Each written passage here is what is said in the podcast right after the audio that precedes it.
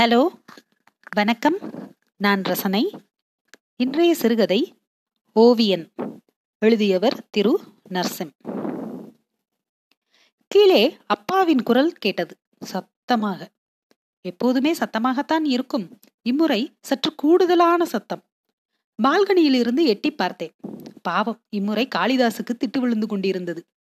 எத்தனை தடவை சொல்லியிருக்கேன் கத்திக்கிட்டே வராதிங்கடான்னு. அப்படி என்ன தலைபோற அவசரம்? காளி பதற்றமாக மேலே பார்த்தான். நான் வா என்பது போல் கையை காட்ட அவன் மீண்டும் அப்பாவை பார்த்தான். அவன் பார்ப்பதை பார்த்த அப்பா வெளியே தலையை நீட்டி வளைந்து மேலே பார்த்தார். மகாராஜா உப்பரிகையிலிருந்து கூப்பிடுறாரோ? காளி விடுவிடுவென படியேறி மேலே வந்தான். ஏண்டா சத்தமில்லாம மேல வர வேண்டியதானே? சந்தனமாரி வந்திருக்காண்டா வந்திருக்கான்டா. கண்ணாடியில் மீசையின் பிசிரை வெட்டும் மும்முரத்தில் இருந்த என் முகம் மாறியதை நானே பார்த்தேன். திடுக்கிட்டு திரும்பினேன். காளி தலையாட்டினான். சரி வா போவோம். இல்லடா நாம இப்ப அங்கிட்டு போறது சரியா வருமா? எதுவும் சொல்லாமல் கையை மட்டும் அவன் முகத்திற்கு நேரே நீட்டினேன். புரிந்து கொண்டான். புறப்பட்டோம். சந்தனமாரி எங்களை விட இரண்டு மூன்று செட் மூத்தவன். காதலித்தான் என்ற காரணத்திற்காக அடித்தார்கள். அடித்தார்கள் என்ற ஒற்றை சொல்லில் சொல்லிவிட முடியாதபடி கட்டி வைத்து அடித்தார்கள். அதுவரை எங்களுக்கு எல்லாம் தெரியாத பல விஷயங்கள் எங்களின் மண்டைக்குள் புகுத்தப்பட்டது.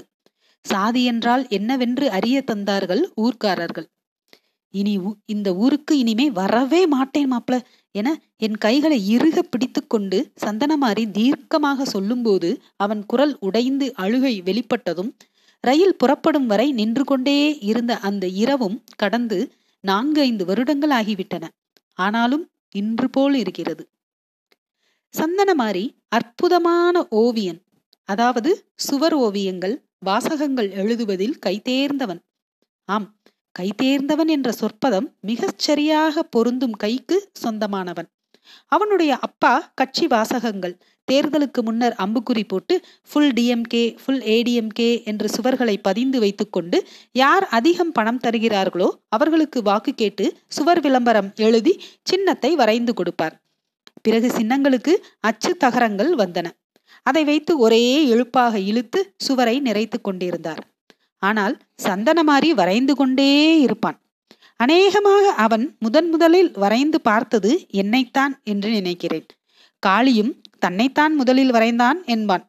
நாங்கள் பள்ளி முடித்து கல்லூரிக்கு போகும் பொழுது அவன் தன் தந்தையோடு முழு நேரமாக அதில் இறங்கிவிட்டான். பேருந்தில் நாங்கள் கல்லூரிக்கு போகும் நாட்களில் பெரும்பாலும் ஜெயவிலாஸ் பாலம் அல்லது ஏவி பாலத்தின் சுவர்களில் அவன் பெயிண்ட் டப்பாவோடு அமர்ந்திருப்பதை பார்ப்போம். எனக்கும் காளிக்கும் ஒரு அற்புதமான அனுபவம் என்னவெனில் எங்களுக்கு இரண்டு மூன்று டாப்படிக்கும் இடங்கள் அமைந்ததுதான்.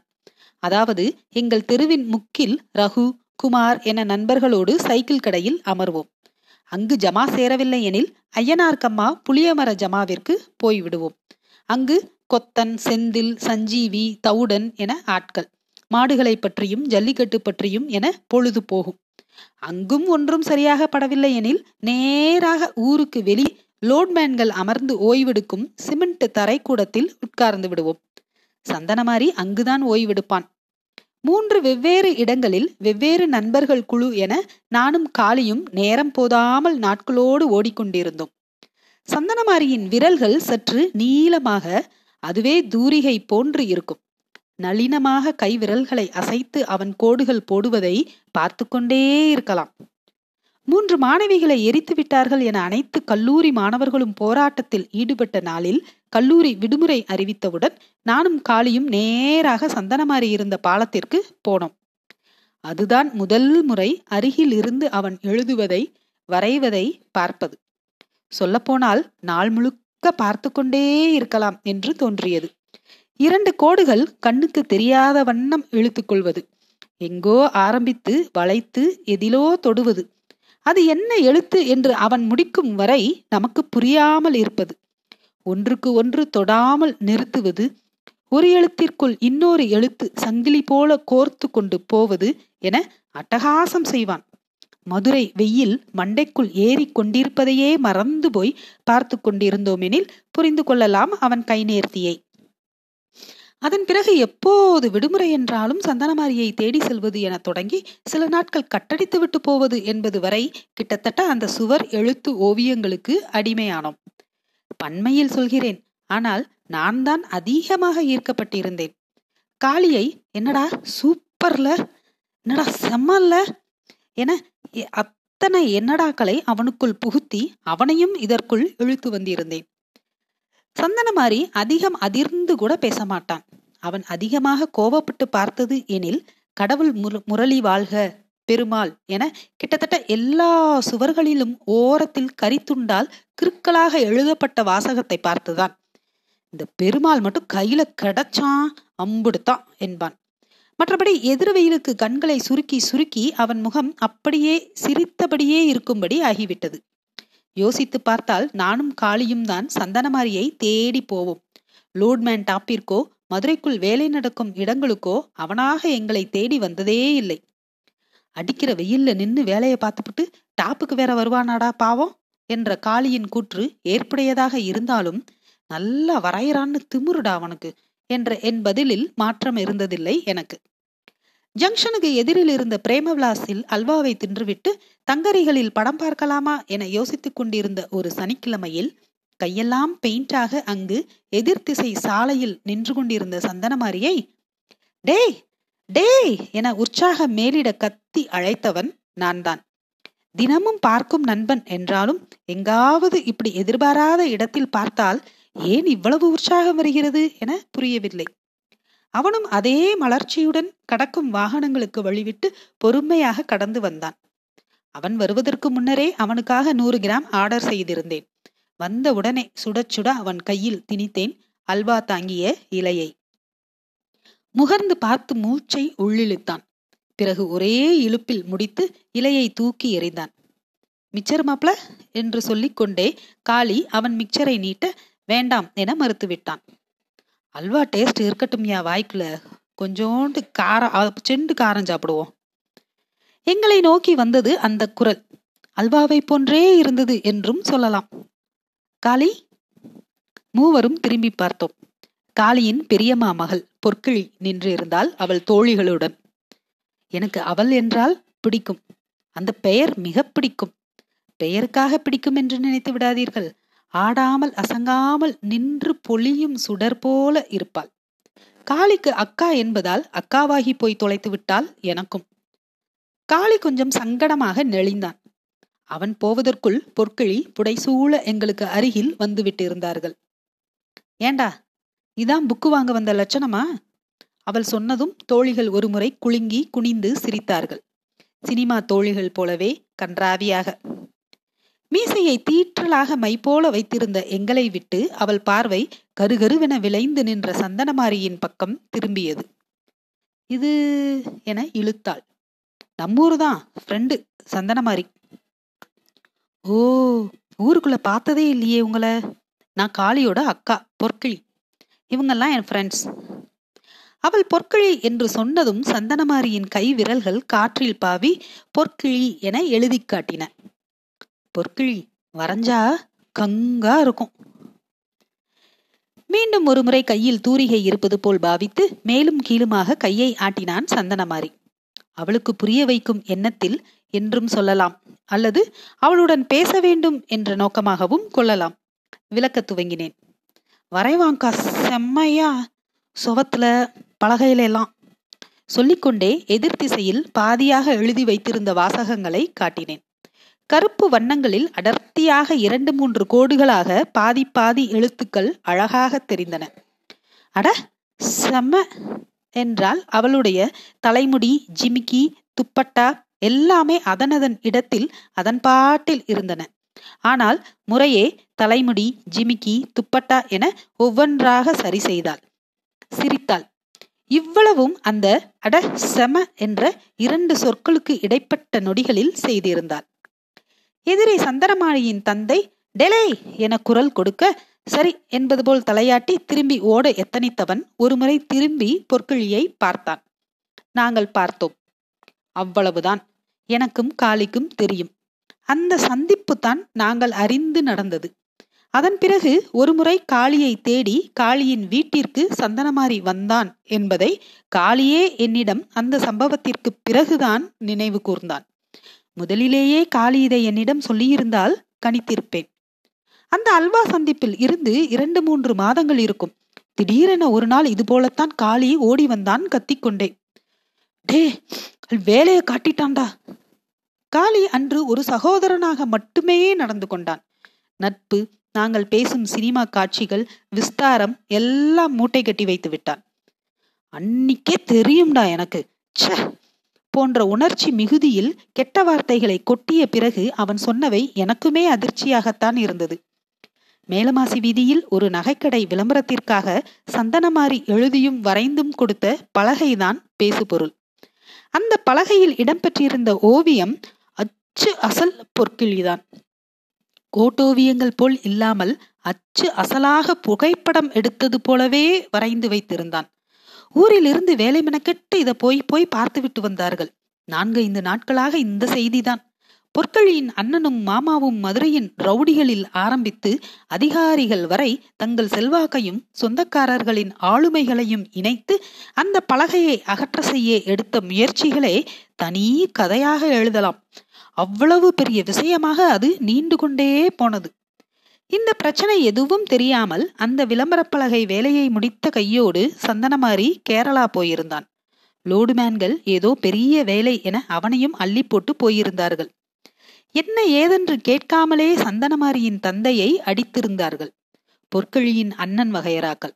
இதில் மிக வருத்தமான விஷயம் என்னவெனில் காளியும் அன்று அவன் பங்காளிகளோடு போய் நின்றதுதான். ஊருக்கு வெளியே இருந்த லோட்மேன் குடிலிலேயே சுற்றி சுற்றி வந்தார்கள் ஊர்க்காரர்கள். சந்தனமாரி வந்து இறங்கும் பொழுதே ஜல்லிக்கட்டில் பிடிமாகி பிடிமாடாகி போன பிறகும் பத்து பேர் சேர்ந்து அமுக்கி படுக்க வைப்பது போல பாய்ந்து வீழ்த்தினார்கள். அங்கு நிற்கவே பிடிக்கவில்லை எனக்கு. ஆனால் எதுவும் செய்ய முடியாமல் காளியை தேடினேன். என்ன ஏதென்று நிதானிப்பதற்குள் சந்தனமாரியை இருபதுக்கும் மேற்பட்டவர்கள் அடித்ததில் முகமெல்லாம் இரத்தம். அவன் கைக்கு எதுவும் ஆகிவிடக் கூடாதென்ற தேவையற்ற பதற்றம் எனக்கு இருந்தது. கொடுமை என்னவெனில் காளியும் அந்த கூட்டத்தோடு சேர்ந்து அடித்துக் கொண்டிருந்ததுதான். லோட்மேன் ஆறுமுகம் மற்றும் மணி இருவரும் சேர்ந்து அத்தனை பெரிய கூட்டத்தை பிரித்து சந்தனமாரியை மீட்டார்கள். ஆறுமுகம் மிகவும் கோபத்துடன் ஆனால் தெளிவாக பேசினார். டெலே பொட்டப்புள்ள விவகாரம்னு தான் பதிலுக்கு அடிக்காம இருக்கும். இப்படியே விட்டுருங்க இனிமேல்ட்டு வரமாட்டான். பதிலுக்கு அடிக்க ஆரம்பிச்சா அப்புறம் ஊருக்குள்ள வேற மாதிரி ஆகி போகும் பஞ்சாயத்துன்னு பாக்குறேன். அப்படி இப்படி என ஆளாளுக்கு பேசி அங்கிருந்து கிளம்பினார்கள். அதன் பிறகு இரண்டு நாட்களாக சந்தனமாரியை எங்கு பார்த்தாலும் வம்பிழுத்து அடித்து கொண்டிருந்தது காளியின் பங்காளி கூட்டம். சந்தனமாரியின் அப்பா கெஞ்சி கேட்டுக்கொண்டதற்காக அவன் ஊரை விட்டு கிளம்பினான். காளி வரவில்லை என்று சொல்லிவிட்டான். நான் தான் போய் வழி அனுப்பி வைத்தேன். ஒரு மணி நேரத்திற்கும் மேலாக சேர்ந்து இருந்தோம். ஆனாலும் ஒரு வார்த்தை கூட பேசிக்கொள்ளவில்லை இருவரும் கடைசியாக இனி வரமாட்டேன் என்று மட்டும் சொல்லிவிட்டு கிளம்பினான். ஜங்ஷனுக்கு வெளியே காலி என்று இருந்தான். போயிட்டானாடா? மாப்பிள நீ பண்ணது தப்புடா. என்னதான் இருந்தாலும் ஒண்ணு மண்ணா தானடா சுத்தணும். இத்தனைக்கும் என்னைய விட ஓங்கிட்ட தான் ஒட்டுவான் ஓவரா. காளி பதில் சொல்லவில்லை. நடந்த கூத்தில் பொற்கிழியை நாடு கடத்தி விட்டார்கள்.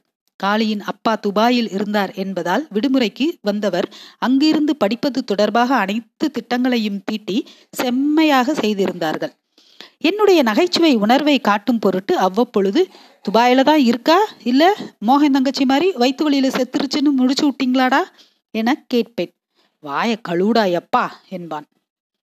இந்த நான்கைந்து ஆண்டுகளில் ஆளே மாறியிருந்தான் சந்தனமாரி என்றெல்லாம் சொல்லிவிட முடியாதபடி அப்படியே இருந்தான். அதே சிரித்த முகம். இன்னமும் கருத்திருந்தான். அந்த கருமை கோயில் சிலையின் மெருகை போல இருந்தது. என் கண்கள் அவன் விரல்களைத்தான் முதலில் தேடி பார்த்தன. அதே தூரிகை விரல்கள். என்ன மாதிரி வாப்பா வாப்பா என்றான். அதே குரல். படம்லாம் பாக்குறீங்களாடா? அத முத வரைஞ்சிருவோம். அப்படியே அச்சலாக்காவா வரைஞ்சு வரைஞ்சு வச்சு அப்புறமேட்டுக்கு தான் அதே மாதிரி செட்டு போட்டு எடுப்பாங்க. சினிமாவில் ஆர்ட் டிபார்ட்மெண்ட்டில் ஸ்டோரி போர்டு வரைவதில் நிபுணன் ஆகிவிட்டான் என்பதும் கிட்டத்தட்ட எல்லா வெற்றி படங்களிலும் ஈடுபட்டிருந்தான் என்றும் அவனோடு பேசியதில் இருந்து தெரிந்து கொண்டோம். மகிழ்ச்சியும் மலர்ச்சியுமாக இருந்தது. நான் தான் கேட்டேன். மாறி ஜாலியா ஃப்ரெண்ட்ஸா இருந்தோம்ல. ஒத்த வார்த்தை சொல்லியிருக்கலாம்ல. அட காலிட்டையாச்சும். சந்தன மாதிரி சிரித்தான். வான் நோக்கி நிமிர்ந்து சிரித்தான். என்னத்த சொல்லியிருக்கணும்டா? இல்ல அன்னைக்கு அல்வா கடையில அம்புட்டு தான். அன்னைக்கோட அதுக்கப்புறம் ஒரு தடவை கூட அந்த பிள்ளைய பார்த்ததே இல்லடா நானு. ஆனா அந்த முகம் அப்படியே பச்சைக்குன்னு உட்கார்ந்துருச்சு போல. நானா வரையலடா. தானா வரைஞ்சுக்கிடுச்சு. எங்களுக்கு திக்கென்றானது. காளிக்கு சற்று ஆசுவாசமாக இருந்தது போல அவன் குரலில் ஒரு சிறிய உற்சாகம். என்னடா சொல்ற? அப்ப நீங்க ரெண்டு பேரும்? இல்லவே இல்லை என்பது போல் தலையை ஆட்டினான் சந்தனமாரி. ஆட்டும் பொழுது எங்களை அறி அற்ப புழு போல பார்த்தன அவன் விழிகள். அடப்பாவிகளா என்ன நான் கதை கட்டிட்டாயங்கிற மாதிரி எந்நேரமும் கோரிப்பாளையத்துல நீ கடந்ததாவும் காந்தி மியூசியத்துல உங்க ரெண்டு பேர்த்தையும் பார்த்ததாவும் அங்கிட்டு திருப்பரங்குன்றத்துக்கு தூக்கிட்டு போனேன்னோ சை அதனால தானே நீயும் அன் அடிச்ச அன்னைக்கு? பார்த்தங்காளி சந்தனமாரி கம்மிய குரலில் சொல்லிவிட்டு எங்களை ஏறெடுத்து பார்த்தான். குனிந்து கொண்டோம். ஊராடா இதெல்லாம்? சொந்தக்காரங்களோட உட்கார தெருவுக்குள்ளேயே ஒரு இடம். அந்த பக்கம் பயலுகன்னா கம்மா இங்கிட்டுனா ஊருக்கு வெளியில. ஆனா மொத்தமா நாம எல்லாரும் ஃப்ரெண்ட்ஸ்ன்னு வேற. மிக தெளிவாக புரிந்தது மிக குழப்பமாக இருந்தது. அதை விடு இத பாரு. அடுத்து இந்த படம் தான் இந்தியாவையே திரும்பி பார்க்க வைக்க போகுது. வேற மாதிரி எடுத்துக்கிட்டு இருக்காங்க என்று ஒரு பெரிய நோட்டை காட்டினான். அதுதான் ஸ்டோரி போர்டு என்று காளியிடம் சொன்னேன். படக்காட்சிகள் காட்சியில் இடம்பெறும் பொருட்கள் கோணம் என வரையப்பட்டிருந்தன. நாயகனின் முகம் தெரியும்படி இருந்த அனைத்து படங்களிலும் காளியின் முகத்தைத்தான் வரைந்திருந்தான் சந்தனமாரி. நன்றி.